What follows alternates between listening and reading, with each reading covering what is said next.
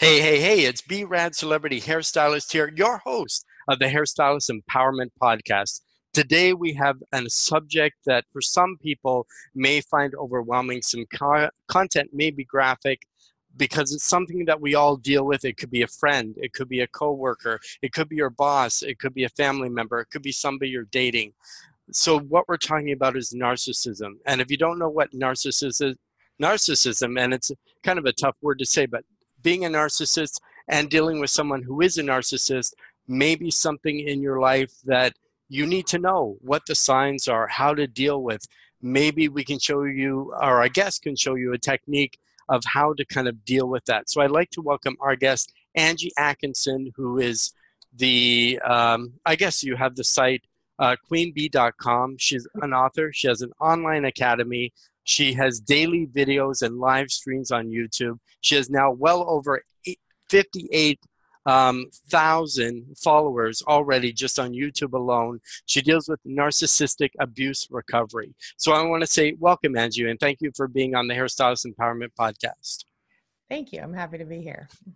So, Angie, uh, um, so Angie and I, we have done a show before, the Empowerment Podcast, or the Empower, Empowered Empath. Wow, I can't talk today. Good thing we're not live, but you guys listening. So, what we do is we actually do an audio version of the show as well as the video version, which goes online on, on YouTube. So, Angie, we'll just jump right into it. And I'll just give, uh, if you can give our audience a little bit about your background and kind of who you are and kind of how it came to be that you wanted to specialize uh, with narcissistic, narcissistic abuse recovery. Okay, that's a big question. Um, so, I was originally a journalist and I was blogging on the side just because I thought, well, I have to do something with my, you know, my excess creative energy. Uh, so I I started as a journalist, started blogging. I was doing, I had a, a small business on the side. I was doing um, building websites and doing marketing and stuff like that for people as kind of a way to make money, but a way to make money. But at the same time, I found myself um, blogging about things that were happening in my life. And so one of the things I did as a journalist is whenever I had anything I was thinking about or concerned about, I would I would write a well researched article based you know based on scientific facts and things. I'm, I'm kind of a nerd. And I, I put several of those on my blog over the course of i don't know a year. Maybe i was writing one a month at that time.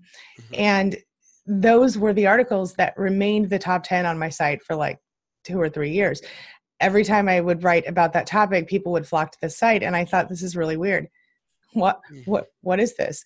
And and but it seemed like it was the thing that people were most resonating with on my site. And so I start started kind of looking into it a little deeper, researching more, writing more, started writing about once a week about it.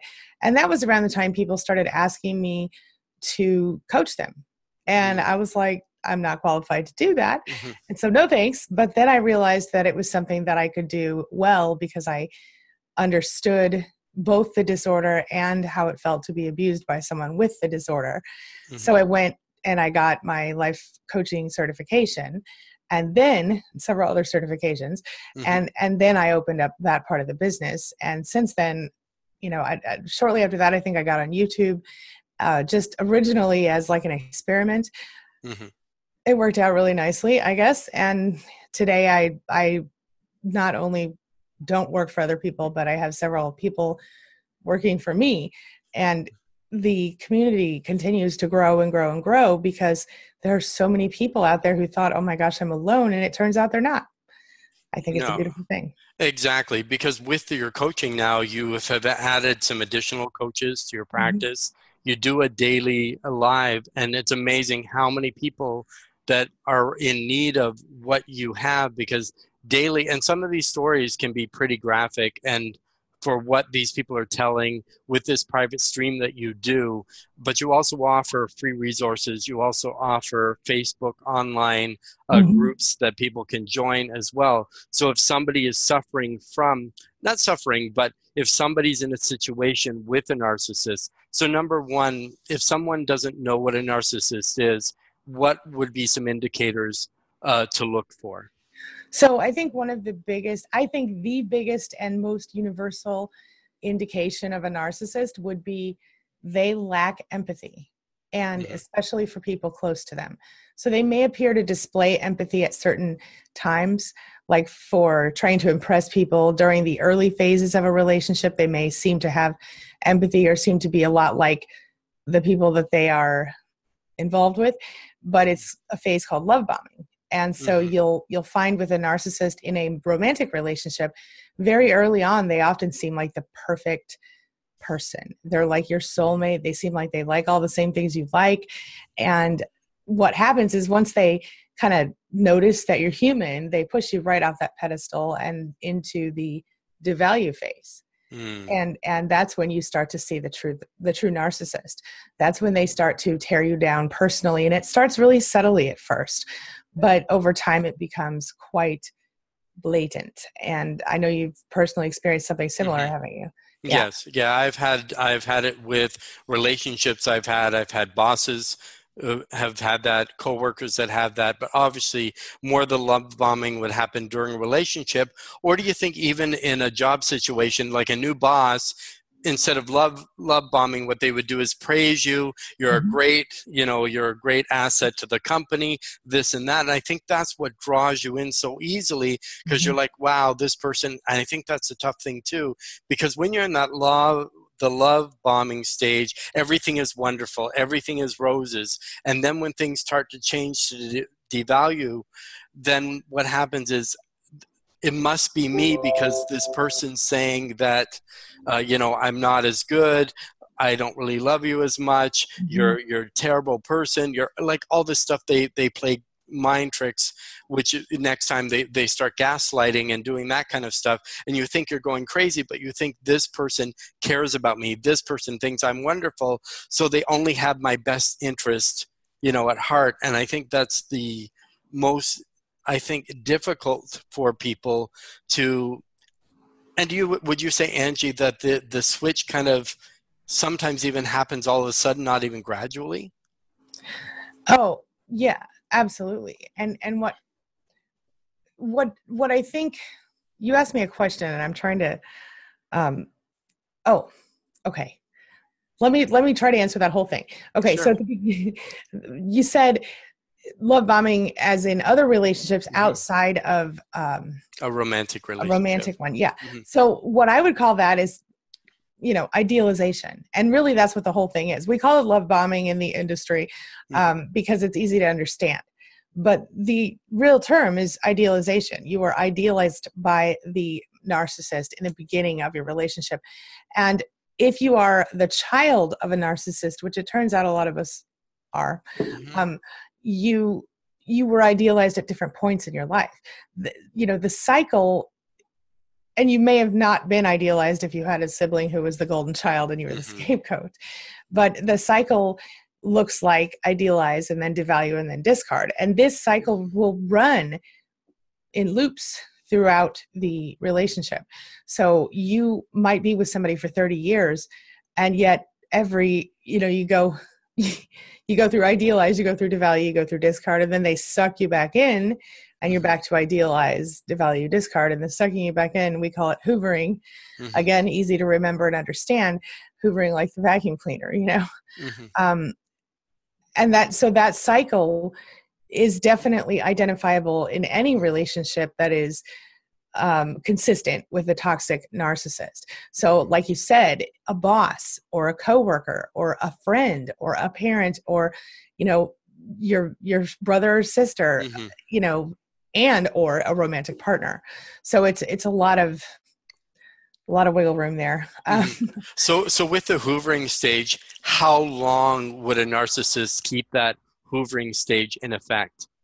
I mean, there's no set you know amount of time i've heard people claim that their narcissist did that for oh you mean the sucking back in stage okay. exactly okay so once yeah. they they're starting to discard you and then obviously for the person being hoovered you right. know they're trying to get now away from them but right. now they're trying to bring them back in so as long as they're a constant supply do you think they would keep the hoovering or when they've found another person so i think it's a it's a again it's kind of it kind of depends on the narcissist and the situation because mm-hmm. in some cases you will have like a romantic partner who goes off and gets with someone else maybe they spend 10 years with that person and maybe mm-hmm. you don't get hoovered for 10 years and you think oh my gosh i'm free and then you know 10 years later they come knocking on your door because that person is boring or it could happen the next day or that same day you know what i mean and mm-hmm. and it there's no not only is there no limit to when they will do it mm-hmm. but there is no limit to the amount of it they will do. Now, some narcissists will back off quickly if, if they don't get the response they want. And mm-hmm. those mostly are, you know, a lot of times it's because they end up with someone else, or they just, mm-hmm. some of them even have someone else and they still want to keep you in the circle of supply. You know, they like to have a harem, so to speak. Mm-hmm. Uh, so, but I, I think one of the, I wanted to tell me your question one more time. I'm sorry. okay, so with with with someone being hoovered, how mm-hmm. long would somebody like a narcissist keep on hoovering someone?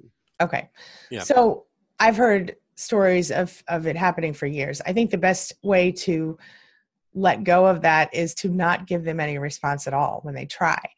Um, and you know or as little as possible if you're forced to deal with them because you share children or, or business or something like that then you just give them whatever you are required to give them because of the business you have to do with them. If if you are you know or if the kids are the business then the business of the kids. Mm-hmm. if you are not required to talk to them for some you know for any reason then i wouldn't talk to them. I wouldn't respond ever when they tried to hoover. And if you can you know or if you're forced to because you run into them in public or something like that keep it short and unemotional and that's you know what the narcissist is going after is supply when they're hoovering as you mm-hmm. noted and yes. so you want to keep that supply gone and so if normally they go and you know try to suck you know try to suck you back in to love or drama because both of those are options for narcissists mm-hmm. then then you have to you know do the opposite of what you would normally do so if normally you would be like okay i forgive you don't mm-hmm. respond. If normally you would cry, laugh. I mean, that sounds really funny. Maybe not, don't laugh. That might be dangerous. But do the opposite of what you would normally do. Yeah, because I guess they're looking for some type of emotional response yes. from you, and they they get to know you so well. And because they're not really, would you say they're not? The narcissist is not so much emotionally attached. They appear to be, like you said with empathy. They appear that they're all about you. They mm-hmm. feel what you feel but the whole point is they're playing that game until a better supply comes along. Yeah exactly. So yeah. with that so with that um, can you explain gaslighting a little bit? Sure.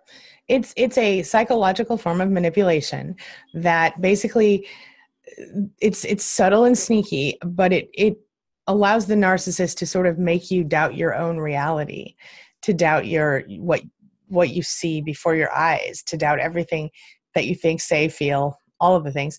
And and again because it's so sneaky it's really difficult to detect.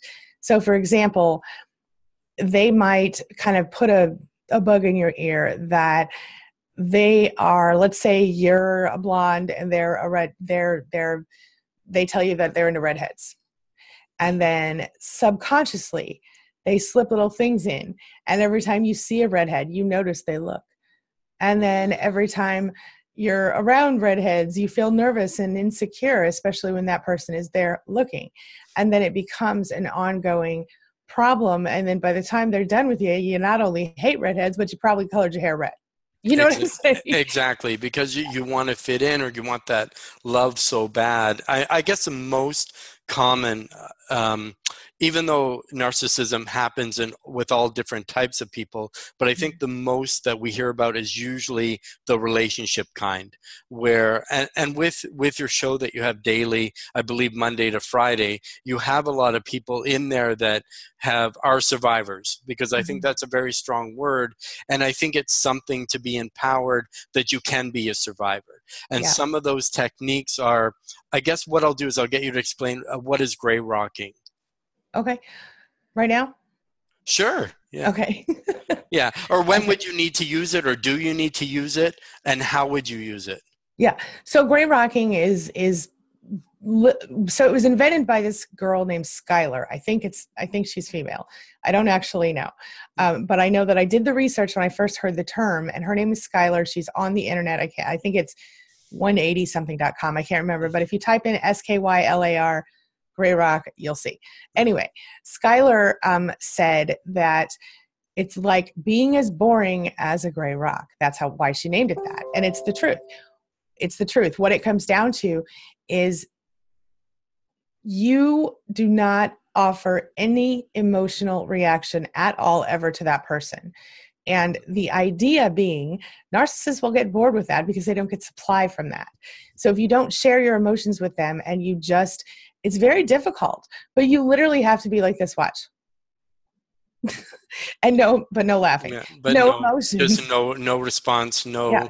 And like yeah. you said before, or give them the opposite, but two gray rocking really means is oh, they're almost invisible now to you. Yes. So you don't respond unless you absolutely, like you said, if they have kids and they share kids, mm-hmm. sometimes you can avoid that person, but you do the minimal amount possible, no reaction, do what you need to do, cut, and then would you say cut any other communication off completely?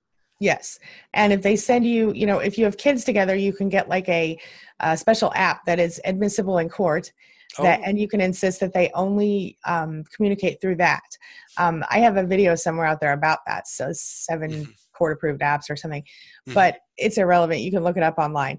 Uh, you know, so, um, or if you're working with them, again, regardless of what you're doing, if you have to talk to them, you just keep it very businesslike and very cut and dry no emotions. Mm-hmm. And so, one thing that I tell people is if a lot of us have worked in customer service over the years, whether we were teenagers or adults, and a lot of us understand what I mean when I say, deal with a narcissist that you must deal with just like you would deal with an angry customer, except with less emotion. Mm-hmm.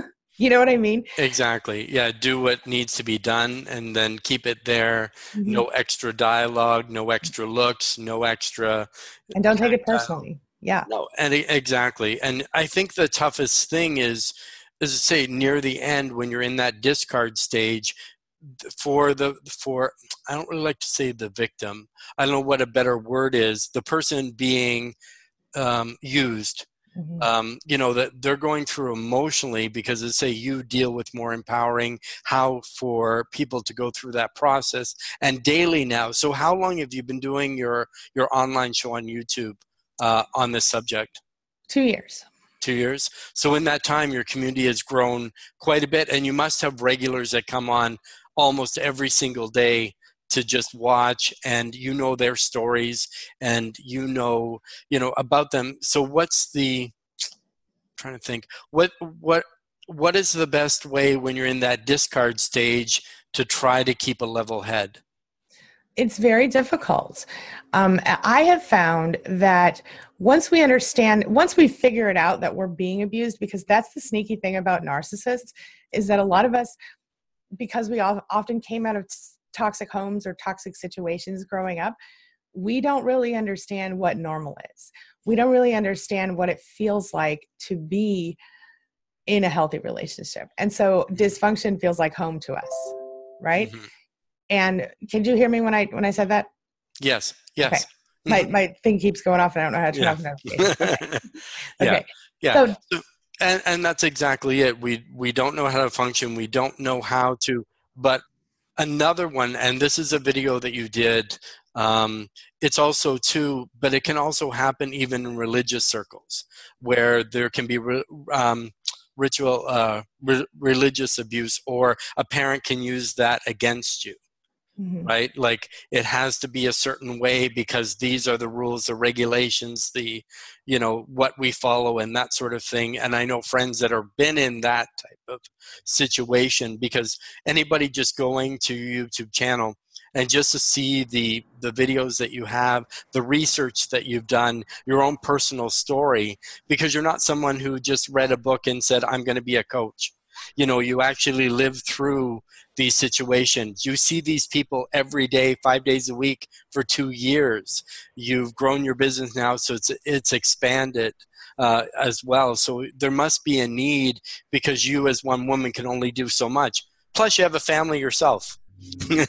Yeah. You know but your family now so describe your family now as compared to previously. It must be like night and day yeah well so it's a lot smaller um yeah you know and it also is bigger in some ways because i i now understand and i think i've always understood up to a point but i now understand that um, if you happen to be physically related to somebody that's in your family you're lucky and mm-hmm. that family isn't necessarily about the people who gave birth to you you know and and so that that's the case for me and i wanted to add something to what we were talking about a minute ago mm-hmm. You know because we're drawn into dysfunction we end up in toxic relationships the toxic relationships end up we we don't even know who we are a lot of mm-hmm. the time and and to touch on the religious thing that you said and i don't know you can feel free to cut this out if you want but mm-hmm. i think it's an important issue yeah, um, oh no we cut nothing out everything okay. it's free real raw uncensored unscripted you know right everything's real talk yep right on okay so one of the things that really concerns me is I see this a lot. These and and you would think these things have been extinct for years, but we both know that that that they haven't. Mm-hmm. These these camps that I, I think uh, the religious camps that try to change people. Mm-hmm. And and not to change them into nice people, but to change them into straight people or change them mm-hmm. into, you know. yeah, what what's expected by society or what's religion. acceptable. Yeah, what's yeah. acceptable to them. Yes. Yeah, and and i think that is a big problem i know that they have cut a lot of those out but they're still there mm-hmm. and kids are being kidnapped to go to them by their own parents and mm-hmm. and i just i just want i mean there there has been there have been countless studies and pieces of research produced that that have said this is how you are born mm-hmm. it is exactly. not a choice mm-hmm. so i feel really strongly that they that I, I think that is that concept is one example of how mm-hmm. religion um, it, it's ruining itself mm-hmm. and, and it's causing so much division it's just frustrating anyway i just wanted to bring that to, to light i think that's an important issue that a lot of people yeah. should be aware of and, and should recognize is toxic yeah. Exactly. And I I mean for me personally I believe that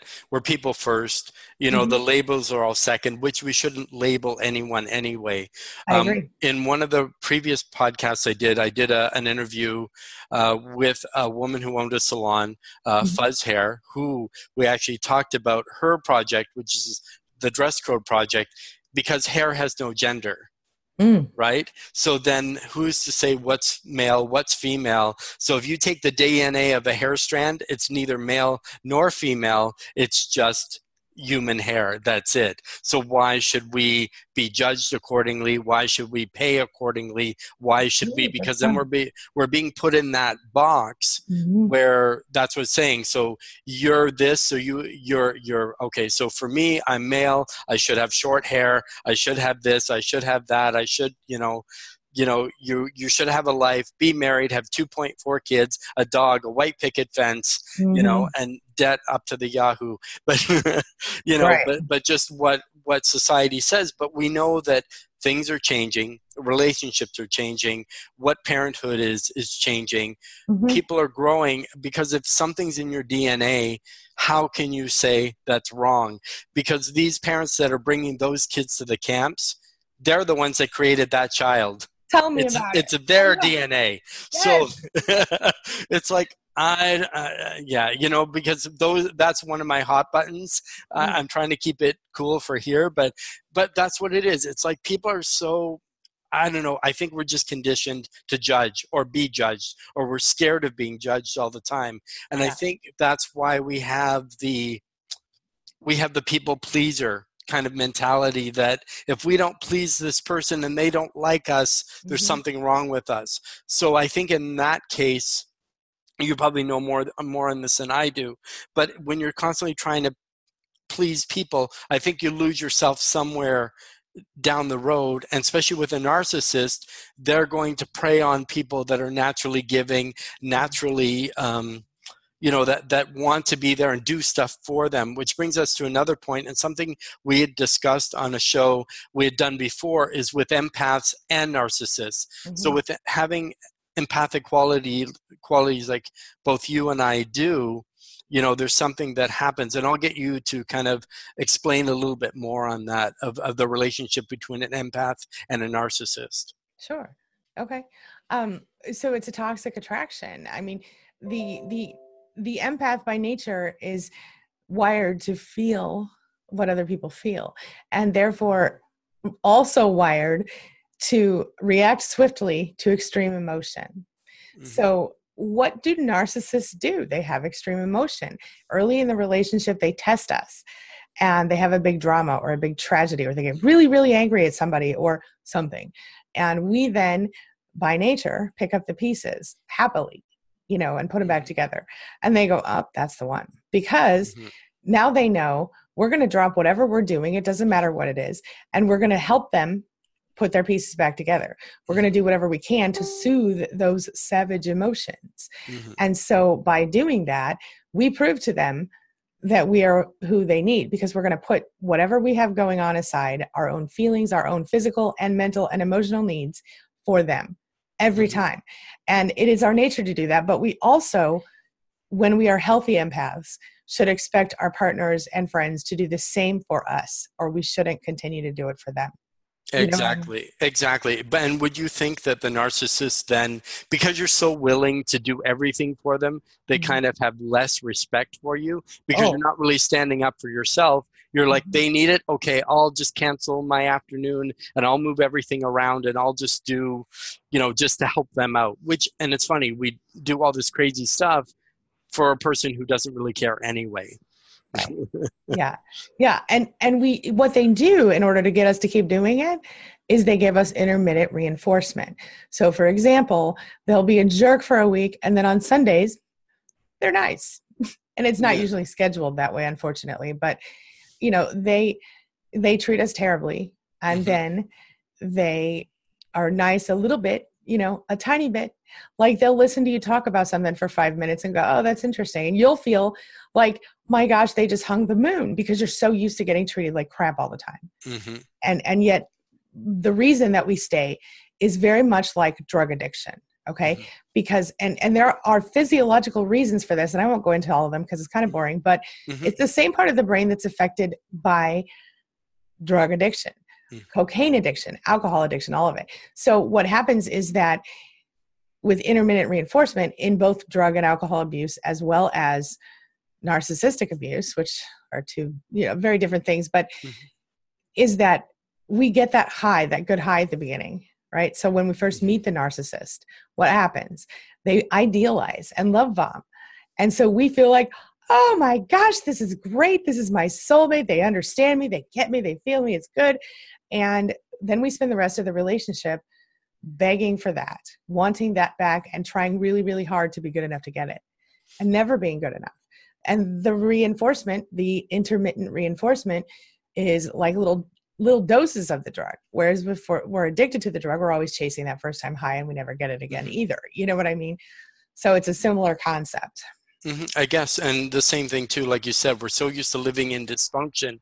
So mm-hmm. even if everything is bad, bad, bad, but that one little good, I think for us can kind of give us that little bit of hope oh, yeah. it's going to work out. Or if I do a little bit more, they'll give me a little bit more, you know what I mean, reinforcement and that sort of thing. But obviously, too, does that have anything to do with our own self worth? Or because um, I think, too, if you're strong in yourself, but I guess they say love is blind. And when you're in that relationship, you don't always see, even though your friends are saying, maybe this person isn't right for you and then I guess they would go, well, you're you don't see that person the way that I do. You're just jealous because I have someone and you don't, or you know whatever it may be. Well, and and a lot of times the narcissist reinforces those feelings that people express when they when someone comes up and says, "Hey, that's not that that's not right." And one of the things narcissists do to almost every victim, and I am saying victim here because we're not really a survivor till we're out, mm-hmm. but um, what they do is they literally isolate them from anybody who might support them. They isolate them from their friends and their family members and people who seem to either want to control you or who want to empower you. They mm-hmm. they want to be the one to control you and they don't want you to be empowered. They want you it's interesting because they seek out people who are strong and attractive and intelligent mm-hmm. but then they seek out the ability to crush those people into you know just nothingness and mm-hmm. and what they really want is someone who is strong and beautiful and intelligent but also who you could fold up and put in a box on the, the closet shelf until you're ready to play mm-hmm. with them again do you know what i mm-hmm. mean? Like a mm-hmm. toy. And humans don't work that way and that's part of the reason they never have good relationships. No but but do you think in that love bombing stage that's also too where they're kind of building their trust with you? Oh yeah. so then that way they're going to be more attentive they're going to listen to every word you have to mm-hmm. say. They're going to get to know as much about you, your friends, your family, and they're going to mm-hmm. find those little loopholes or those cracks, mm-hmm. especially if you have maybe a not so good relationship with your parents or they know a friend who really influences you that you listen to and you take their advice. And if they say they don't like somebody, boom, they're out of your life. Because, like you oh, said, yeah this person wants to control you so they want to take out any factor that that will kind of you know impede their their success right. so another question is there a difference between a narcissist and an emotional vampire um, you know I think they're the same. Mm-hmm. Um, I think they're one and the same. I mean, a, a narcissist is ow, I just bit my face. A narcissist is a an emotional vampire. Mm-hmm. They are. I, I've used, and I think we talked about it before. I used the very often the example of True Blood. Have you seen True Blood? Yes. Mm-hmm. Yeah. So you know, uh, mm-hmm. Bill the vampire, and, and and even though I don't think Bill's particularly as narcissistic as say Eric, who I think is no. much more attractive, but but the, the, the idea though. Mm-hmm. So Bill the vampire is very mm-hmm. attracted to Sookie because why? Not only is she cute and everything, but mm-hmm. she smells delicious yes. and she's different than everybody. Blah blah blah. He, you know, as a vampire, he mm-hmm. wants to eat her because then what? He can walk in the light, right? Yes. She's attracted to him for what reason? Because she can't hear him. Mm-hmm. She walks around in the world and hears all the humans and their thoughts. She can't hear Bill's thoughts. So yes. she's much more attracted to him because it's more peaceful, she thinks, with him. Mm-hmm. And and so there's this this dynamic with vampires and fairies in the show that is very much like the dynamic with empaths and narcissists because you have a narcissist who needs to feed on technically not your blood your mm-hmm. emotions mm-hmm. and and your your pain and whatever your supply, your admiration, all of these things. And then you have a, a, a an empath who wants to, you know, can't, can't read the narcissist as well as they can read other people. Mm-hmm. And also who wants to help them be a better version of whatever they are. And often narcissists suck us in with the little sob story, mm-hmm. you know, yes. everything's so terrible, blah, blah. Mm-hmm. So it's a very interesting dynamic, but mm-hmm. I, I, always find that that comparison to be very interesting because I, I really do think that narcissists are emotional vampires. Well, because they are, because they're also draining. You know, I mean, they're draining you physically, they're draining you emotionally, they're draining you socially. Yeah. They're draining you because they're taking you away from your friends, they're taking you away from your environment. They need a close tab. You know, if you're at work, call me when you get to work. If you're at lunch, call me. When you're at home, make sure. Or they call and why didn't you pick up the phone? Mm-hmm. I was mm-hmm. in a meeting. Well, you need to. You know what I mean? And it's painful. I understand it can be pretty intense for some of these um, people that you help or people that are survivors that finally. So when somebody becomes a survivor and sees the light, what's the biggest epiphany they would normally have? Oh, that's a good question. Hmm. Um, I think the first big epiphany is simply that, oh my gosh, I'm being abused because so often like sometimes they'll come out of a, physically abusive childhood home and then they don't even recognize the emotional abuse. And to be perfectly honest i don't think that a lot of people even professionals truly recognize narcissistic abuse as abuse because they just don't get it. They don't mm-hmm. understand how pervasive and painful it can be. But i think the next big revelation for a lot of survivors once they really wrap their head around what they're dealing with because they they do a lot of research they try to understand once they do that, then I think the revelation is, oh my gosh, I'm not the big piece of crap the narcissist told me I was for my whole life or for my last 20 years or whatever. Mm-hmm. And and oh my gosh, I can make choices. Oh my gosh, you know, this person really is a toxic person and I know that because I can see all Brad, be rad. Mm-hmm. Let me tell you. Yes. so people tell me all the time, it's like you were describing my life or are you mm-hmm. listening into my kitchen window stuff like this because they really think mm-hmm. they're alone in the world and i think that's another big revelation is that when they recognize okay there are thousands of people who are going through something similar or who have been through something similar mm-hmm. that changes people's lives and their whole understanding of their lives and on the one more thing when i went through it and i went no contact with my parental unit mm-hmm. um, let's talk about the 80s anyway yes um, i had a huge revelation of uh, understanding that i didn't believe what i thought i believed everything that i thought was true i had to question because there mm. were so many things in my head that weren't my beliefs or or my intentions for my life Mm-hmm. So, so were those put in by the narcissist, or did you have times when you were going through it and your own mind was thinking, "I don't think this is right"? Mm-hmm. Sorry. Yeah. Um, I often questioned everything about my reality. Um, but truly, if I'm being really honest with you, my narcissistic parent made um literally every choice in my life mm-hmm. until I was 35 years old mm-hmm. because I didn't realize they were doing that. They were manipulating me from a very I mean they put those buttons in. They installed the buttons they were pushing. You know what I mean? Mm-hmm. And and so when I look back and I think you know, even when I made a choice that was that felt like a rebellious choice back then, it turns out that I made that choice in order to rebel against them.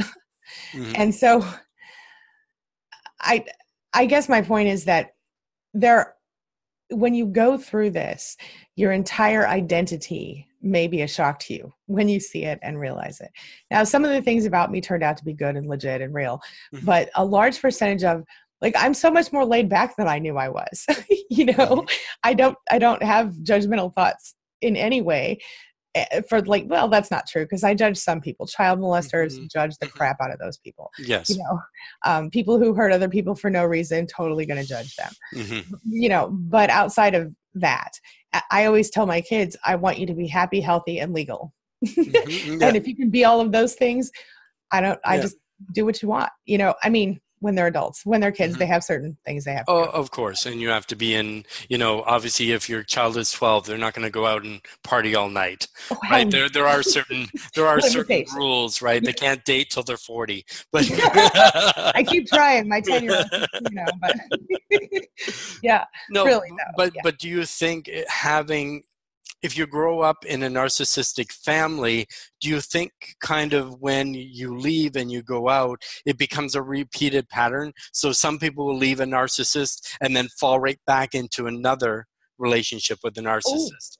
Yes. Because because that's kind of what you know. And to say having parents that are narcissist, does that now skew your view where you think, well, every marriage is like this? So when I get married, this is what marriage is. Oh, that messed me up for a long time. Yeah. And what's interesting about that, because mm-hmm. this is interesting, this is a good question. Um, the narcissist in my case was a female parent, uh, my original one. I've also mm-hmm. been married to one, a male, mm-hmm. but she um, ruled the house with an iron fist. She chose mm-hmm. everything. She chose the de- decorations, what everybody wore, how everything was. And so, you know, I thought that's what mothers did, what wives did. Mm-hmm. So when I got married, I was like trying to rule with an iron fist. That didn't work out very well. um, and I don't even want to, to rule anything with an iron fist. No, you know, but funny. you thought that's the expectation. If I'm going to be a wife or a mother or, you know what I mean, have, I have to be strong for my mate because this is what it's all about. This and if I don't do right? this, I won't measure up and I'll fail as a, you know, fail as a partner. Yeah. And on top of that, it was interesting because I was actually attacked by that narcissist parent for not controlling my husband properly, mm. which yeah. I found incredibly interesting. But uh, it turns out I don't want to be anybody's boss. Um, I I own a company and I have literally I literally have somebody that I pay to not make me boss people. Mm-hmm. Because I don't want to yeah. be anybody's boss. No, but that's exactly you know, the way it should be. And as an owner, I think of any company and any business, that's really what you need. You get somebody who you trust, who you mm-hmm. believe in, who can take care of all the managerial stuff, who can mm-hmm. take care of that, or come to you with the important decisions. But generally, they can weed out all that bottom feeder stuff they can mm-hmm. delegate for you so you can concentrate more on what you need because if you have to constantly micromanage everything Exactly. You know, then you're not really going to have a life because you're constantly now every little decision you have to make. And it, it, just gets, I think it just builds and builds and builds. But mm-hmm. as I say, with expanding, so what made you decide that, okay, now is time, I want to expand my coaching business? Um, how did you go about finding your coaches and expanding your business? So it's interesting um, because when I started, when I first, okay, this is interesting. um, when I originally, I was not ever going to do that. That was never going to be a thing. Um, and then I got a pitch from one of my former admins, and I felt uncomfortable with the way it was pitched, so I just kind of threw it to the wayside. And but she was pitching something similar to what I'm doing now. Mm-hmm. Um, it was not exactly the same concept, but a similar weird version of the mm-hmm. concept. Yes, yeah. um, but what turned out is that um, a couple of my longtime admins came to me. They had been doing basically support in the groups, mm-hmm. and they wanted to know, you know, where did you get your certification? Would and we kind of had to talk about it, and mm-hmm. They we, they went through the certification program at the same school that I did, and then they went through an additional certification program for narcissistic abuse recovery mm-hmm. that I created around them and around my community so that they understood I, I, knew that they already knew about it but i wanted them to know all the things you know yes.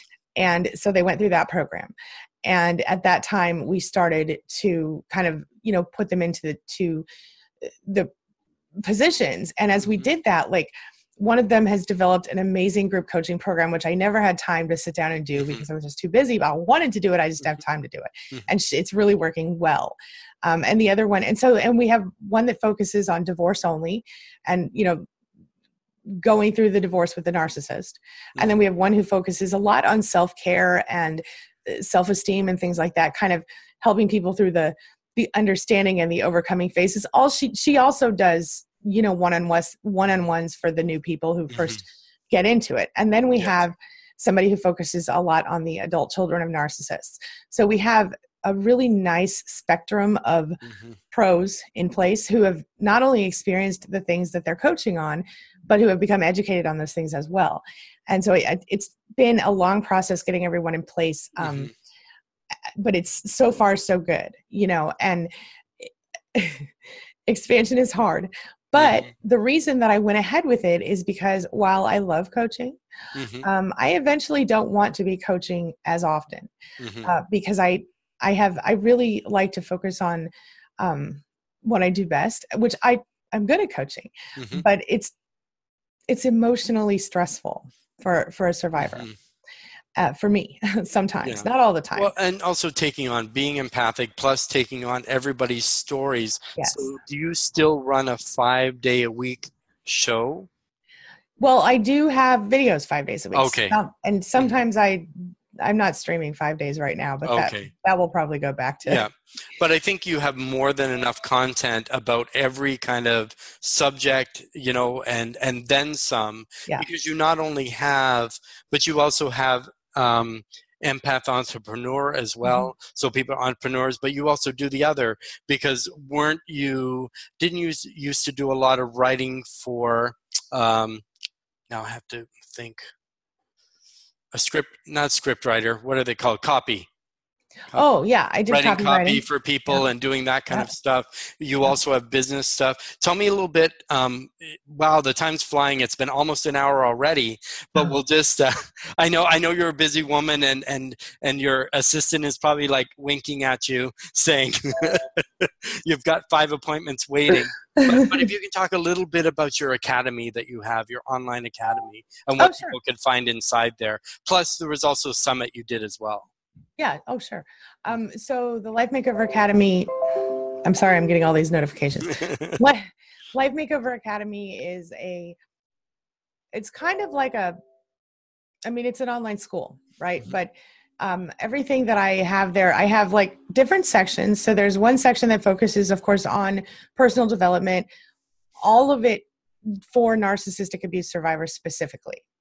And then there's the other side of it that focuses on, and I think anything that works for a narcissistic abuse survivor is also geared to empaths, but in this case, it's specifically for people who have survived this kind of abuse and who are trying to get out of this kind of abuse and all this stuff. It's very, very, I think it's so important to support this population because for so long we had no voices. Oh, that reminds me of something else I want to tell you before we go. Yep. Um, uh, but but so there's that and then on the other side of it there's the empath entrepreneur program and the reason and those are courses that are designed for empaths survivor or not Mhm.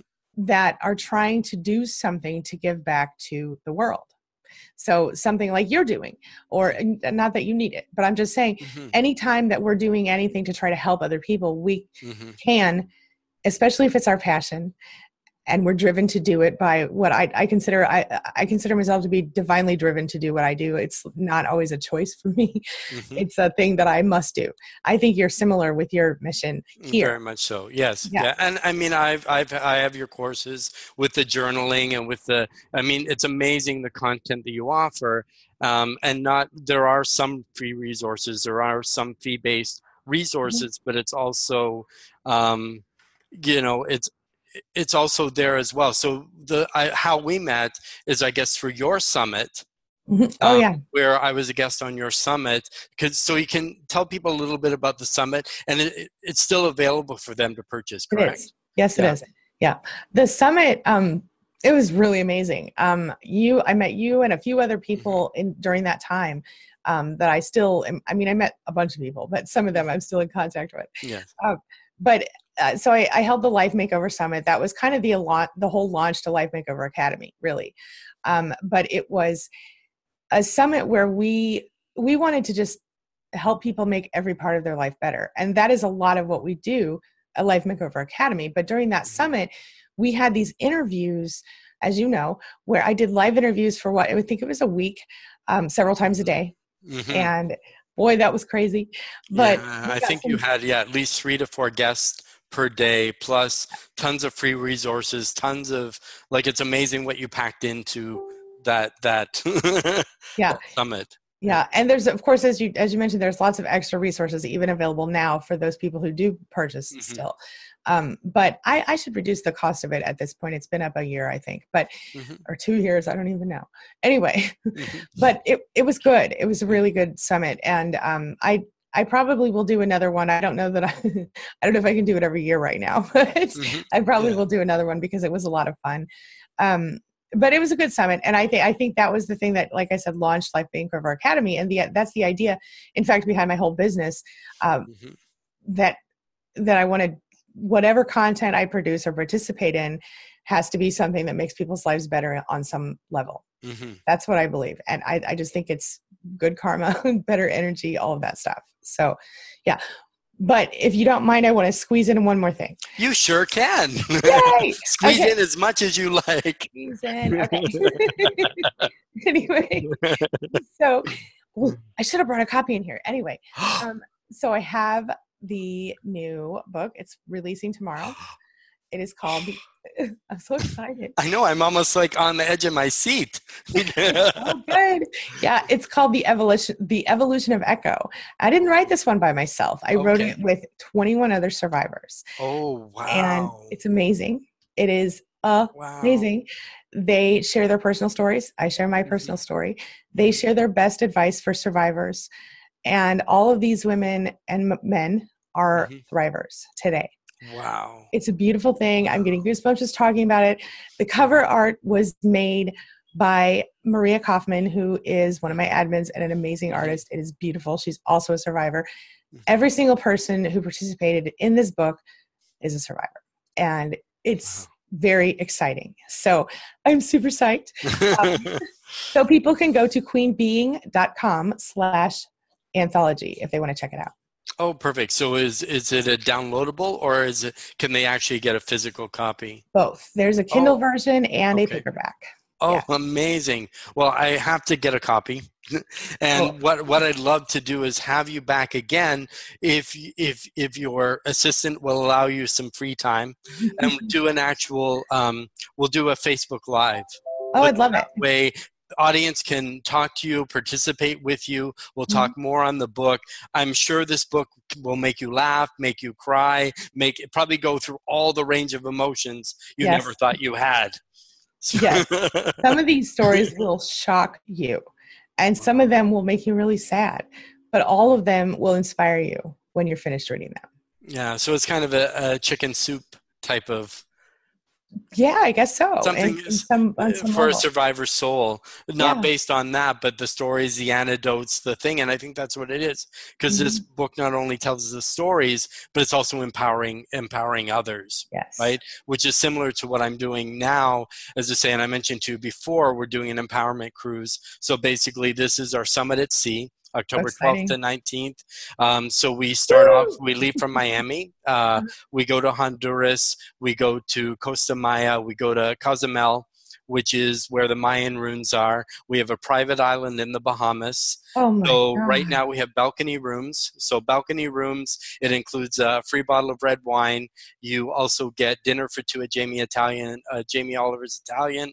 You get wow. your government taxes, port taxes, gratuities um, everything pay, every like all your stuff you get nine restaurants two two are 24 hours wow. plus there's tons of stuff. You can surf you can rock climb you can ice skate. It's perfect for the kids to come. So it's great for everyone. So normally this i have a same i'll put the link below so you guys can see but um, normally these rooms go for about $9000 so it's a brand new ship Symphony of the Seas, which is the world's largest ship. So I think US it's it's around 1189 US. So you're saving like eight thousand dollars. That's amazing. because of the group. And you get everything you can ever imagine. The show, wow. the live show is a Broadway cast of Hairspray. Uh, there's 1977, which is the recreation of the Wright brothers story, how they made the first uh, airplane. There's 1977, which is like an ice show, ice capade show. Kids can also play laser tag. There's also like HiRO, which is high diving. Mm-hmm. There's everything you could ever imagine like on it and it's going to be so it's october 12th to 19th of next year. So people can register now put their deposit down now and you have until june of next year to pay. Amazing. so most people if you can do 25 bucks a week give up your starbucks for five days a week you Worth can have it. you can have and speaking of starbucks there's a starbucks on board so if you need your Starbucks, it's it's already there. Like Angie, it's always a pleasure. It's already been over an hour, and I'm like, it's it feels like we're just getting started. I know. but we'll definitely have you on again in the future, and to say we'll we'll set up something. We'll let everybody know about a Facebook Live where people can interact with you. We'll put your site so people can check out the book. So if you guys can grab it online, grab it, and then we'll do some dialogue. So if you have any questions for Angie, um, you can watch her um, either stream or she has amazing videos on YouTube. So it's just under your own name, correct? Mm-hmm. So it's youtube.com forward slash Angie Atkinson. You'll find everything there you ever needed. Um, as I say, she has coaches that will specialize in certain areas as well. Um, she's dynamic in everything she does. If you want, I think you even have a site for weight loss. You yeah. have a, a, Facebook group for weight loss, mm-hmm. for uh, empathic entrepreneurs. She has her the list her list goes on and on and on and I, I don't want to get off but i know i have to because i know you know i'll be getting a message from your assistant saying you took too long he's the boss what can i tell you that's right so i want to say thank you angie for joining us here in the hairstylist empowerment podcast Thanks and and so I want to say thank you, everyone, for listening. So if you want to know more about narcissistic abuse, more so being a survivor, check out the links below, and we'll see you next time.